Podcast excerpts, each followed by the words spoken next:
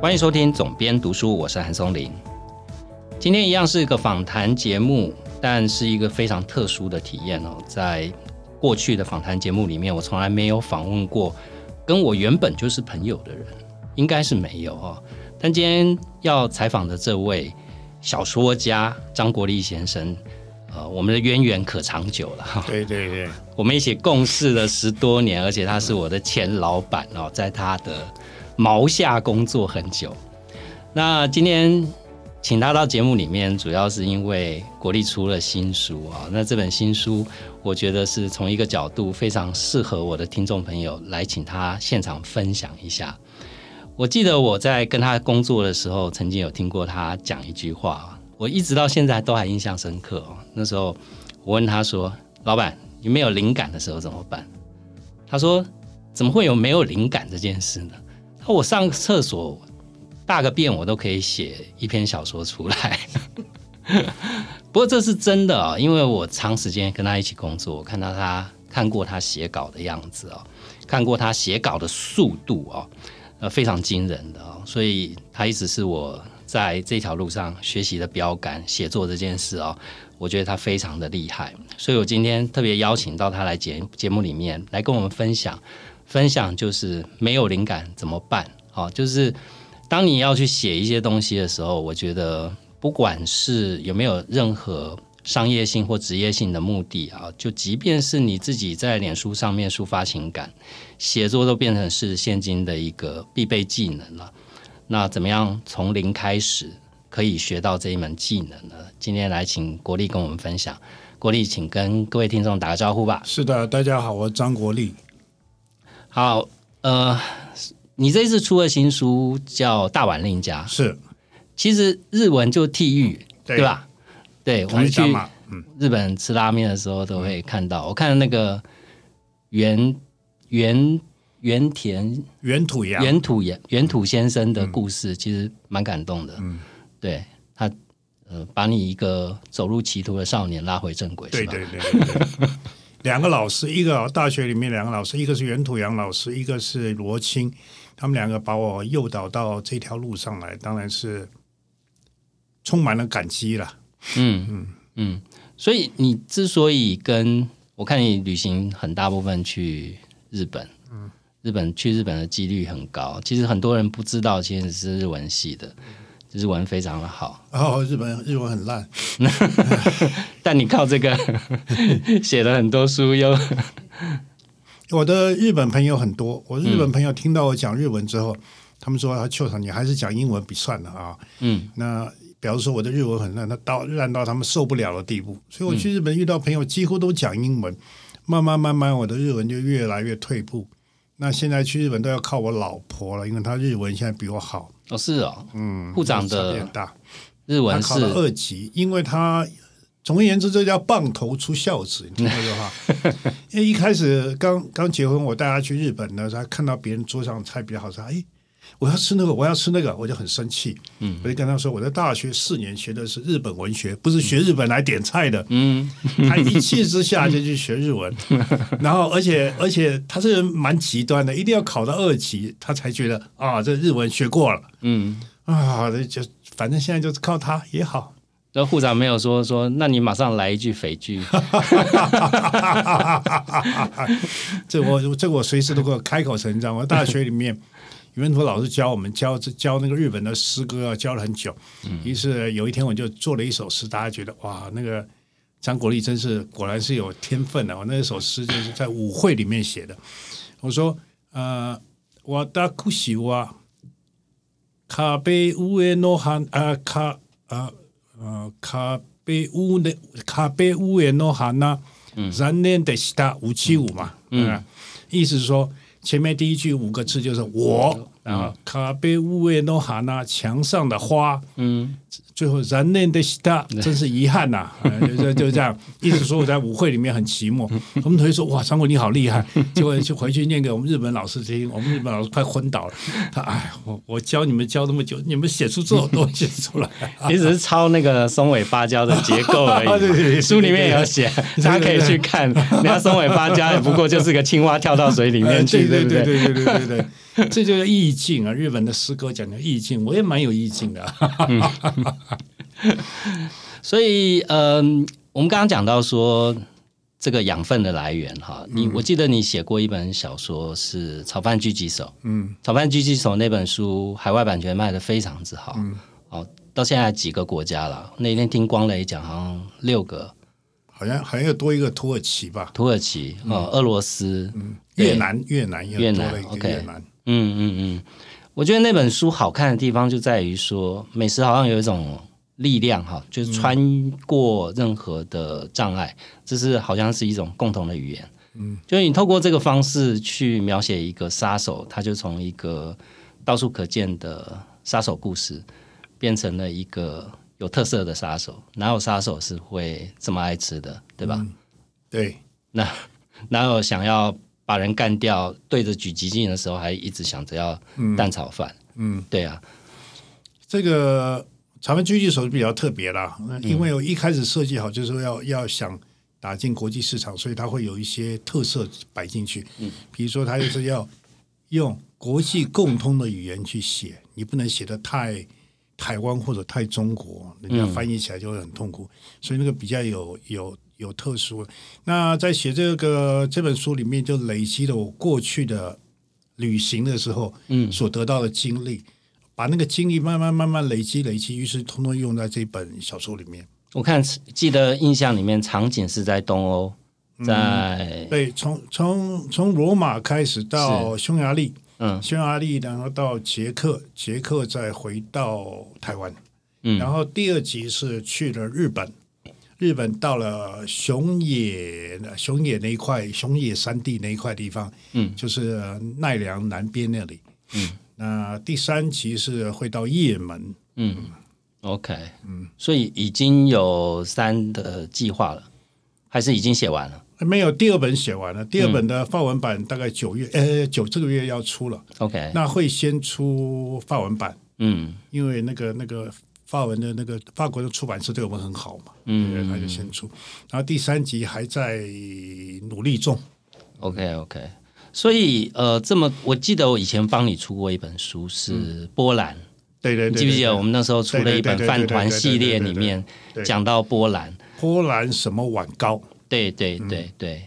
所以，呃，像美食跟旅行啊，是你是怎么样让它变成你的怎么讲写作上的养分？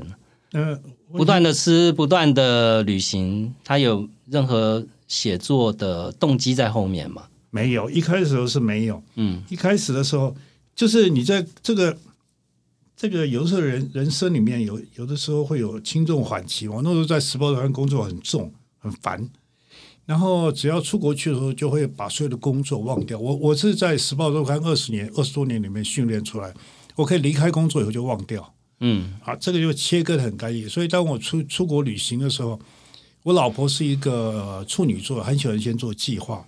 那我是母羊座，从来不做计划，尤其出国，我拿了护照说啊走。那出去去哪里呢？住哪里？吃什么呢？我完全没有计划。嗯，我的意思是说，因为我已经把所有的包袱、所有的脑袋都已经放空了。嗯，所以当我出去以后，所有接触到的东西，嗯，我都会用一种欢欣鼓舞的心情去接受。所以你期待期待那样的未知。应该是这样讲。对，所以我每一天起床以后拿了火车票要去下一个地方，我觉得哇，人生好幸福哦！因为这个地方我从来没有去过，不知道这个地方长什么样子。嗯，我就会说不出来那种幸福感。嗯，我就喜欢这种感觉。嗯嗯，我不太喜欢计划好的，但护长会很痛苦啊。对他很痛苦，跟着我就很痛苦，一路上就抱怨。所以我们后来就养成习惯，前半段他负责，后半段我。后半段意思就是没有计划。嗯。哦，你会你们会把旅程切割成一部分是有计划，一部分是没计划，是这样？对对对对对。就譬如说，你们去一个地方，前面先走有计划的，护长先安心，然后后面就开始进行你的冒险大挑战，这样。对，像去捷克的时候，他前面安排好去布拉格怎么样啊？嗯。然后接下来去那个温泉的地方啊，是怎么样啊？然后温泉完，他说接下来呢？我说哦，接下来太棒了，走。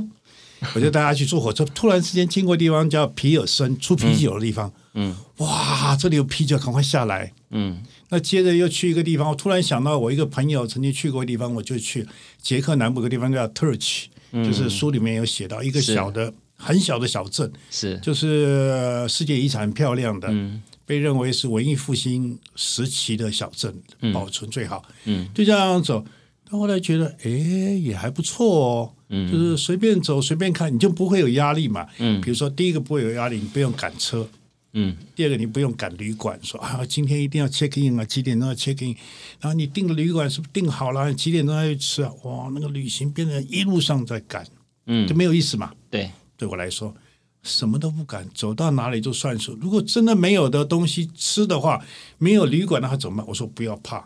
我说，假如我们在罗马订不到旅馆，嗯，坐火车离罗马三站，一定旅馆是空的，嗯对不对？那里已经是郊区嘛，对就像我们一样，我们在假如说是台北住订不到旅馆，你到三支一定订得到，三支旅馆都空的，意思是一样嘛。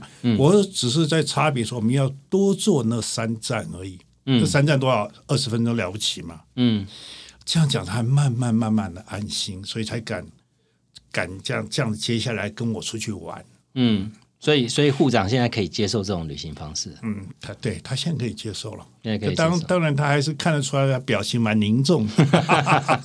我记得以前我我们那个年代有一个电视日本的电视节目叫《中途下车》，嗯，对，中途下车。对，其实虽然那都 say 好的，嗯，但但是其实节目的主旨大概也是这个意思嘛，对，就是沿路你不要设定一个目的，所以严格来讲，其实无目的的旅行，甚至无目的的美食，反而更容易成为你的养分。对，比如说有有一次我们在西西里也是一样，也是一样，他就他就已经下午一点半了，还没有吃到饭，那个他就开始很焦虑，对不对？我一看看到旁边巷子里面有一家写的是叫做自己做的 pasta，自己做啊，就去这一家，然后我们进去了，那时候餐厅里面一个人没有，看到一个像黑道大哥，西西里不是都黑手党嘛，黑道大哥坐在那边算账，只看到我跟我太太进去，我老婆就很紧张啊。我们两个坐进去，那个老板看看我说：“你们要吃什么？”就把菜单往我们桌上一丢。我说：“现在还有什么可以吃的？”他看看我就笑。然后那天我吃到最好吃的，那个叫什么沙丁鱼的 pasta 意大利面。嗯那他老板觉得，嗯，反正只有你们两个，这个时间只有你们两个进来，我就叫厨师花一点功夫做给你们吃吃看好了。嗯你会会有那个惊讶。嗯呃，也就是说，出国不要有成见了啊，旅行都不要有成见。比如说，我们出去玩，经常听到旅行团会说：“哎呦，这个地方罗马有什么好看？都是破房子嗯啊！”这个时候你带了成见出去了，对不对？嗯那比如说，有些大陆朋友来台湾看，哎呦，国立，你们台北市真是陈旧啊！嗯哦，带着成见来看事情了，对不对？嗯那比如说啊、比如说我们去到巴黎好了，我们觉得巴黎很漂亮啊，嗯对不对？可是巴黎的狗屎也是有名的啊，满街都是。对，于是又带了成见去看巴黎，你看都是狗屎。出国旅行啊，或者吃饭，千万不要带着成见出去。嗯然后你会觉得开始接受，嗯你的心胸打开，你就不停的接受，什么事情你都会嗯记住，然后它就变存在你的资料库里面，你随时都会用得到。所以你写稿的时候，嗯，你会需要去 remind 这些过去的记忆吗？还是就是突然之间就会跑出来？它会跑出来啊，它会跑出来，自动跑出来。它会跑出来。那好像是一个作曲家在作曲的过程中，就突然我们称之为灵感，对吧？嗯，对，灵感灵感的塑造是这样的。第一个啊、你要第一个，你如果喜欢看书，你要看书。嗯你要看书，开始慢慢你就会知道你喜欢看哪一类的书。嗯然后你在看这个在看这一类的书的时候，你平常的呃休闲的方式看，嗯等到你需要灵感的时候，你记住把你最喜欢的书拿出来做笔记式的看。嗯。就是每一段如果开始做笔记，然后开始做人物比较，你把它做完以后，这些这一本书嗯。就是你的了。嗯，所以我大概做这种笔记，大概做了有两三千本的小说，我的资料库是很可怕的。嗯。所以，然后因为年纪大，有时候书看过以后就忘掉嘛，嗯。我通通把它做成笔记。当我需要的时候，比如说我在哪里卡住的时候，我回过头来看，找某一个人的小说，看我那个时候笔记是怎么写的，嗯，我就会很清楚了。我一想啊，豁然而解。所以你那个笔记是什么？笔记的内容是你对于这个作家的用这一段他的用法，他的故事怎么构成的？嗯比如说啊、结构，嗯，他的主角人物是怎么样出场，嗯然后接下来主要事件转折是在哪里？嗯那最有趣的地方是什么？比如说我在看那个旅行的书，旅行的书的时候，我就会看他怎么在介绍这个地方。嗯嗯嗯，那我会有没有、有没有感觉，或是我疏漏掉的地方？我去了这个地方以后没有注意到了，嗯那这样的资料库就会越来越大，越来越大。嗯读书变成一个累积你的资料库的一个大的、很大的帮帮助。所以像你这样，你会看两次嘛？譬如说，你刚刚讲到小说的笔记，但我们通常在阅读小说的时候，会一直跟着节奏走嘛。嗯，对，所以你你的笔记是你在阅读当中做的，还是你结束以后才做的哎，我会看第二遍、第三遍的时候就开始做。？OK，但是我的小说好看的都看到三遍到五遍以上吧。所以你刚刚讲说，挑你最喜欢的书，对来去做这件事，对对吧？这样才有效益。对，比如说，呃，我最喜欢海明威的。嗯，海明威最厉害是他对白，是他对白天下第一。精简。哎，所以我必须啊，所以所以所以我当我看了海明威小说，假如说随便讲好《老人与海》，我看了十遍之后，嗯我很自然的会用上他的他的语法啊，就会变得变得海明威上升，哎，对对对对对对对对对，对，这是文字工作者很重要的一个技能嗯啊，就是上升这件事情。我不管优秀的 copyright 也是一样嗯啊。当然，copyright 更常碰到这样的状况，就他要帮一个撰主或者是工作上面，你必须要写一个什么样的东西。嗯，那上升这个技能，就是文字有没有情感在里面，一个非常重要的嗯，啊，因为你要变成他，你才能讲得像他。对，对对，嗯。所以我觉得上升这个能力是很重要。那讲到美食，我看这本书，我们都知道你很会吃了，嗯。啊、但是所有人可能都有一个好奇，就是说这么会吃的人到底会不会做？嗯。嗯，但书里面你有讲啊，你有你你有考这个嗯厨师证照，对你那时候考乙级呃丙级，嗯，丙级的厨师证照，然后呃，看样子你是会做的，嗯但书里面有讲说你其实是从一开始就是很懒的，就是嗯小时候呃连电锅都懒得按下去的嗯人，然后偏偏你娶一个现在护长呢是非常会做菜的，所以你自己对于做菜到底是一个什么样的态度啊？做菜啊，我是呃，当我单身的时候，我是几乎几乎已经着迷了。嗯。比如说在《时报周刊》出刊的时候，我记得那时候礼拜五出刊，那天就比较没有事，嗯。所以我赶在五点钟塞车之前赶回我在住在深坑嘛。嗯嗯，我一定要在五点之前赶回深坑，沿途就开始买菜，买回去就开始自己做，嗯。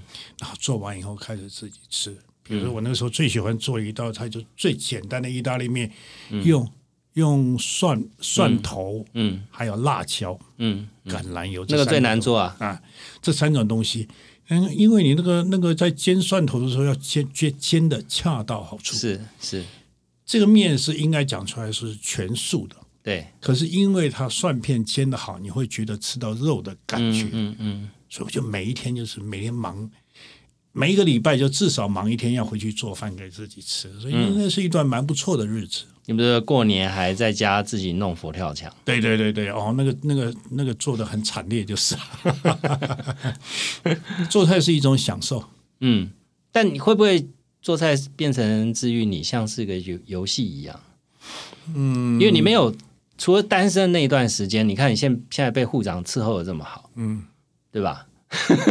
我我我我以前请过朋友去吃吧，也是在深坑的时候，嗯做了三道菜，第一道是凯撒沙拉，第二道是香煎桂鱼，嗯，然后第三道是、呃第三道是啊牛。要做个冷汤，我记得书里面写哎，有有一个有一个冷汤，对对对对对，那个用芹菜、马啊马铃薯凉汤。嗯嗯嗯，那个时候有一本有一套很重要的漫画，是讲一个老爹日本漫画老爹在做菜的。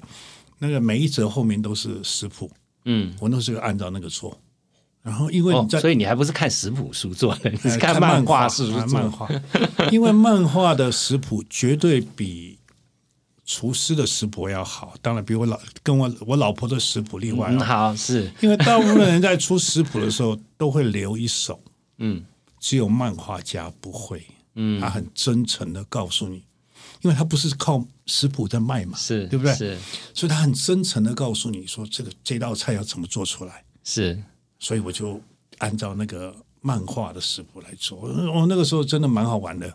嗯嗯嗯，但是单身才有这个动力嘛。当你跟薇姐在一起以后就，就是因为她太爱做，厨房里面只能容许一个人，你千万要记住这一点，不要去跟老婆抢厨房。所以我现在进到我家厨房，我还是会问：哎，水果刀在哪里啊？什么在哪里啊？这个东西在哪里啊？就算我知道，我也要问，你根本不知道吧？因为那是他的嗯啊。这个一定要分得清楚主从关系，嗯不要去抢。嗯，我看你的美食历来，然后从我们以最早以前饭团系列一直到现在，其实你的美食不完全是美食。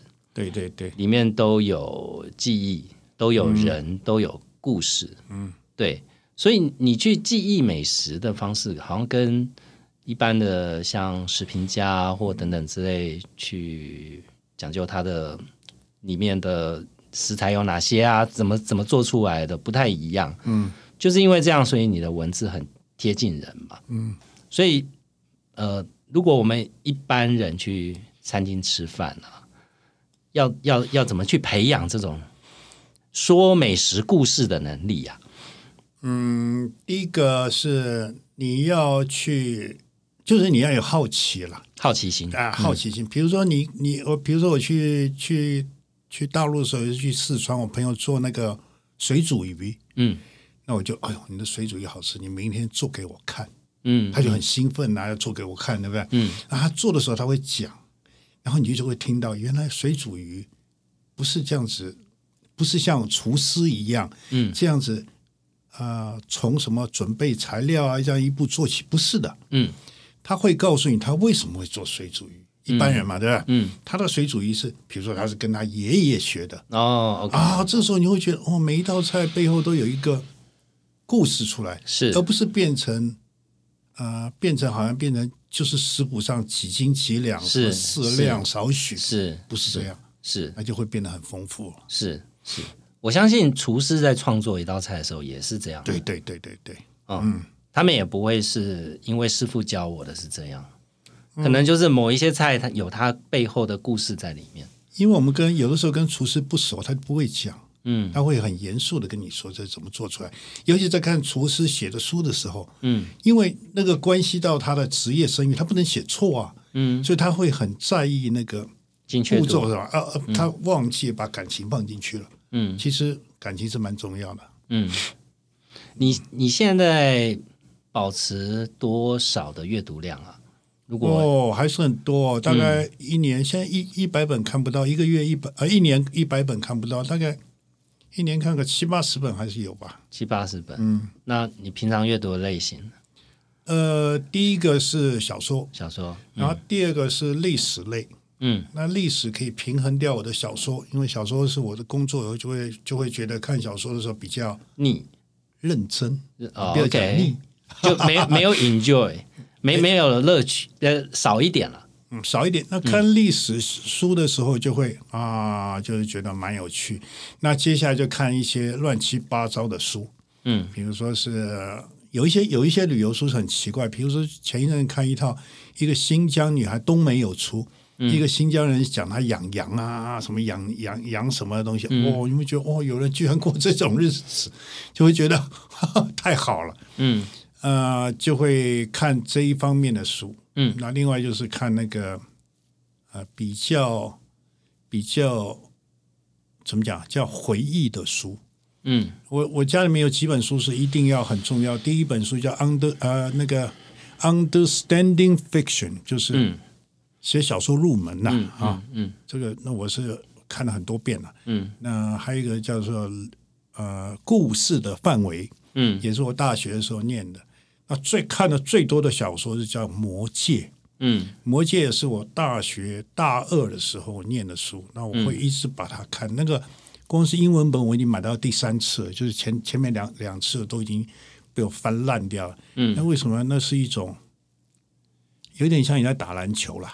嗯你打篮球隔一阵子啊，你就会回去重新开始练运球。你要从那边开始嘛，对，你就啊就练球，而且那个时候你不用思考，你就一直啊练球练球练球，然后接下来你不会去一直投三分球，你会一直站在篮下一直投一直投一直投，就是回到最初你打篮球时候的感觉嗯啊，那个时候就看《魔戒》。嗯这个都会，这个都会有一点点感情上的因素啊。所以每一个阅读者应该都要找到他回头能够再去看的那一本书，对吧？对。就是就像你的《魔戒》，魔戒，我的魔戒跟海明威，嗯嗯，这两个最重要。另外还有一个叫三岛由纪夫，嗯三岛三岛由纪夫最好看的是短篇，嗯。那个是那个是已经是追不上了，没有人追得上了。嗯，所以你回去看里面包含几种情感嘛？一个你刚刚讲的，像回头再去回到出发点那种感觉，然后会不会是你可能把自己放在那个情境里面，也是一个相对舒服跟放松？对，那是一个安全感。是你会是，啊，就就是又回来重新看一次，然后每一次看的时候，会感觉不一样，你会找到新的。嗯所以现在我看的，呃，如果你现在要问我说《老人与海》到底是一样什么小说，嗯。我跟你讲出来的话，绝对跟你们去看的不一样，嗯。已经会加进我的感情、我的想象，它已经变成另外一个东西了，，OK，这就是变成你的，对对吧？对对对对啊，你要把海明威的变成你的，对对对，对对，所以这是文字工作者很重要的基本功啊，就是你必须要先从呃，先从上升开始，一直到内化，一直到变成有你个人特色的写作方式这，是风格形成的过程。风格形成的过程。就是你最喜欢的作家是谁，你经常看他的，嗯慢慢慢慢你受到他影响，因为你不可能独创，因为这世界上没有原创、嗯是没有原创这件事情，啊对对对。你我们都是要模仿出来的。但你的文字现在你会觉得你看起来像谁吗？应该，我现在看起来像谁啊？嗯，现在已经不太像了。是啊，以前还还会像，现在已经不太像，现在就比较像一个老头在那边碎碎念。不过我看你这一本书啊，这一次这一次呃《大碗令家》这一本，我觉得我都可以想象你写作的场景呢，嗯，就是一个，嗯，就是一个就是一个在，因为我去过你写、写作的书房，嗯，对，你在三芝的那个房子，然后我都可以想象得到你在那边写作的场景，嗯，就是一个轻松写意的过程，嗯，对，之我觉得啦，这一类的书之于你已经是一个轻松写意的过程，把资料库里面的东西抓出来，然后去思考怎么样把它放在哪一个段落，它的铺排是是这样吗？小说家的日常真的是如此的惬意吗？呃，也不一定，就是在写在写这种旅游这种这种心情的小说的时候，最重要是你当时的心情跟感觉是什么。嗯，你每一次写都会不一样是，啊，所以，所以，所以我变我变成我在那里是心情在带领我去写，嗯不是说我想要怎么写，嗯。它很自然而然就这样出来。嗯，然后我又不想把它这个时候的感觉，你把它设限，就让它自己走。OK，啊，就会觉得嗯，就就是这样出去。嗯。嗯，其实呃，创作最爽的部分应该也是这个部分吧？差不多，嗯，差不多。就是好像是 autopilot，对，因为写作第一个你不会成为大富翁，是，你不会改变，你不会多伟大说改变了乌克兰战争，嗯。所以你是非常渺小的。嗯。写作这么既然这么渺小，你不会发财，你不会出名，你不会多了不起，那你求的是什么？嗯，这是回来，嗯，当然求的是自我满足，是自我，嗯。因为你满足，你快乐，所以你的读者会感受到这个，嗯。这时候你的存在价值就出现了，这样就好了嘛，嗯不用想太多了。嗯嗯，好，书里面我另外一个很有感觉的是你讲走路这件事，嗯，对你走路的习惯很久了吧？很久了哦，大概有大概大概有，就我写大概有六十年了。嗯，但是但但但但但对走路你很小就会了嘛，对不对？来这套 六十年，一不留神又来了。对你那个，我记得以前我们在周刊上班的时候啊，我记得我有一段时间是骑脚踏车上班。对你那时候还我从内湖骑到万华，嗯每一天骑，然后每一天下班的时候已经半夜了，骑回家真是舒服啊！哦，一路上就是觉得很舒服。嗯那个时候特别迷自行车，嗯那自行车后来没有骑，变成专业走路的原因，是因为呃，因为骑了自行车以后，就会想要去做一些很奇怪的事情，比如说找上坡。比如找上坡不换挡，你站起来骑，于是把小腿练了一个 不知道是什么东西，你会很自然去做这种事情。这只有你才干得出来吧，所以吧我？才干得出来哈。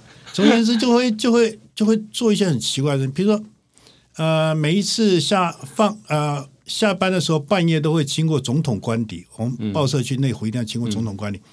总统官邸前面的警卫就会很紧张，看到你一个人深更半夜骑一辆车子经过那里，这时候我就觉得很爽，对不对？那于是我就把脚踏车放下来了，开始开始走路，走路之后感觉就不一样，你会开始接触这个城市了，嗯你会知道每一个巷子、每一条每一弄是在哪里。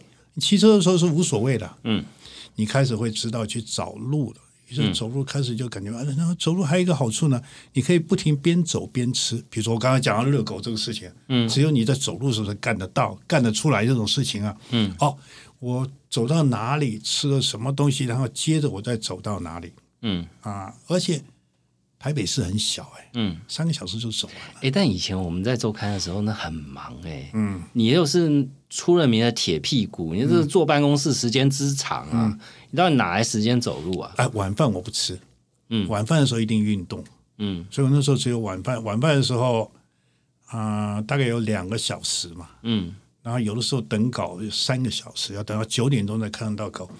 我那段时间就去走路，就去运动。我那那段时间迷的是飞轮，所以都去、都去那个那时候加州嘛，嗯加州运动运动中心就去那边，大概大概晚饭的时候都在那边做运动。嗯，OK。所以你后来我看你到三支去住之后，走路的频率时间就更多了，对吧？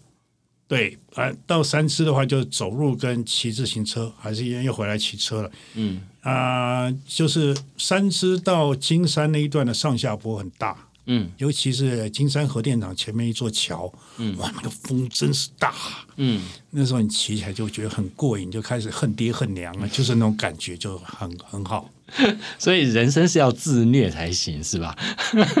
非得找一些你知道自己原本没有办法在舒适圈里面做的事情，然后对呀作为你 daily 的一种仪式也好，对啊，就是你是一个不能在舒适圈的日常环境里面待太久的人，就一定要有一些新的东西，哪怕是生活里面那一点点微小的，我今天要骑挑战那个风很大的骑逆风骑行，或者是多多走那一点路。嗯，母羊座就不是就是这样子吧？母羊座所以讨人厌，是原因在这里啊。对，没错。往事不要再提。对对对对对，其实这个这个就是每一天生活里面会有一点点的变化，你就会觉得很高兴、很满足。是，我是很怕每一天规律的生活。比如说，呃，我在《时报周刊》的时候，带给我的最可怕的回忆是，我每一天都要坐在办公室里面，嗯，要等稿子。哇，那个有时候半夜做梦就梦到那个，哇，觉得好可怕，嗯很怕这个。那可是我又必须要在那边工作，所以我就必须找一点点的变化。嗯比如说，我就啊、会骑车，骑车改成走路，改成去健身房，是，那使我的生活有一点点的变化。嗯，这样子才我我好像觉得才会活着。嗯嗯嗯，对，这个这个倒是一般工作者还蛮实用的。嗯，对，只要有那一点点就够了。对，因为它可以让你培养出一定程度的好奇。人最怕就是完全没好奇心，对，那很可怕。嗯那每天都在过非常重复的日复一日的日子。嗯。可是好奇心有的时候也蛮可怕，就像我老婆是一个好奇心，每天问我早上我才刚刚睡，她已经问我二十个为什么了，哦，快昏倒了。那个薇姐，薇姐，我知道你在翻白眼。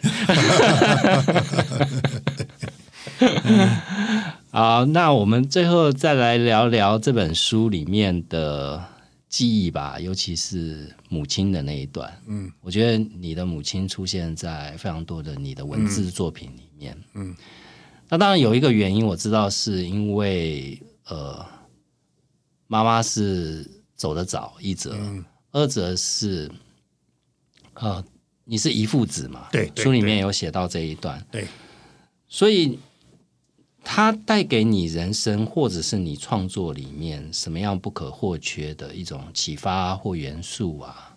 如果今天讲到妈妈的这个角色，诶，我妈妈是一个很特别人哦，就是她在我小学六年级之前管我管得很严，因为我那小时候很皮啊，管得很严。我小学六六年当中，书包就掉了三次。我妈回家、看我放学回家说：“你的书包呢？”我突然想到，我书包呢？嗯，它掉了三次。那个时候买课本还不好买啊，要去国立编译馆买，要重新买课本。嗯，所以我那个时候小时候被教训得很惨，就经常挨打。可是他跟我讲说：“你你十二岁开始我就不管你了。”他十二岁以后就没管过我，就随便我。啊，爱看什么啊，怎么样怎么样，他从来不管我，他只会在旁边观察，嗯必要的时候才会。他也不是讲，也不是念，他会帮助我嗯啊。比如说，我去呃小时候很穷啊，我那时候存了大概两百多块去买书，嗯那是我第一次把钱花光，从此以后我对钱就没有观观念了。嗯我想想说，我把钱留下来干嘛？嗯，我们总想留一点下来，对不对？对，我那一次决定把所有钱都能花光，全部买书买回家。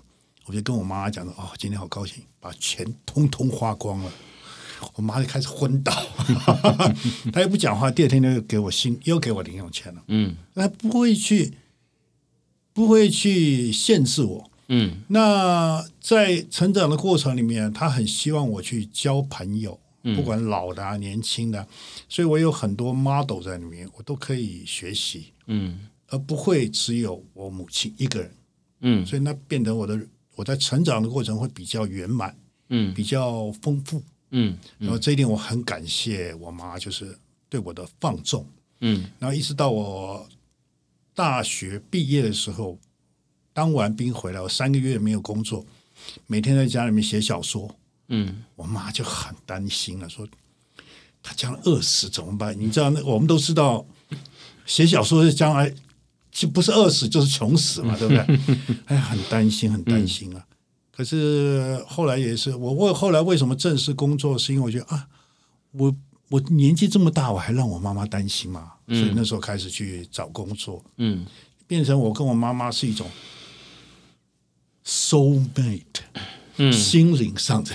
所以你妈跟传统的妈妈也不太一样，就是按照理讲，母子相依为命，那个依存度应该是很高。嗯，然后可能传统的妈妈会因为这个原因，就会更寄托在小孩子身上，更多的情感或更多的期待，生活上的依存。他会有，嗯。可是他会放，嗯。他是觉得他不可能跟我一辈子，嗯。所以他必须要让我自己去成长，嗯。自己找到自己的心理上的依赖是。啊，所以他他这点是很很了不起的地方吧。嗯。我后来我后来去大陆，他过世以后，去大陆看，问他姐姐，问了他妹妹，我慢慢慢开始了解我妈妈，嗯。我才知道我妈妈为什么会这么成熟，嗯。是因为她年轻的时候经历而使她变得那么的成熟。嗯。哇，好好，那时候恍然大悟。嗯。嗯，所以那个妈妈是后来自己自己来台湾，那时候先跟你爸爸来，跟我爸我妈那个时候失恋，是抗战八年，她的男朋友就是去重庆嘛，嗯。去重庆八年，所以等到抗战胜利以后，她发现那个男的背叛了她，嗯。所以她就毅然决然就跟那个男的就就离开那个男的。嗯。然后那个时候正好我爸爸的妻子呢在大陆过世了，那时候环境都不好嘛。嗯然后就是正好朋友介绍就认识了我妈妈，我妈妈大概是失恋大概一年之内啊，嗯。就嫁给了我爸爸，嗯。然后就到了台湾。，OK，哎，所以是那因为你你像你一父子这样的经历啊，有给你在写作上面有任何的，你你会对这一段就是我我其实很难想象，你没有看过你爸爸都是从妈妈的口中去听到爸爸的事情，这个会是你我妈妈很少提到我爸爸，是啊、我妈提到我爸说那个死老张，他骂他，他骂我爸爸死老张，绝对正确，真的是死透透了。所以就是 所以你才讲嘛，你永永远的妈宝对吧？现在现在薇姐应该也是一天到晚骂你死老张。哎，这是男人幸福的地方哦，嗯，是男人最幸福的地方、哦，是是是，不停的有女人照顾你。对对对，直到最后一口气之前，都有人骂你死老张对。对对对对，这是蛮不错的。哎，这可以当墓志铭。好，那我们今天非常谢谢郭丽到总编读书的节目里面来哦。那呃，他今天跟我们分享了一些他生活上，身为一个职业小说家，职业小说家是怎么过日子的、哦。呃，从里面应该大家也都可以呃试试看，随时对于生活保持好奇，不管你几岁，你就会是像他一样的死老张。呃，希望今天的节目对你有帮助，也欢迎在 Apple Podcast 上帮我留下五星评价。呃，总编读书的节目已经在写乐文化的 YT 上面有同步的上架，也欢迎大家到 YT 上按赞、订阅、分享。我们下一集节目见。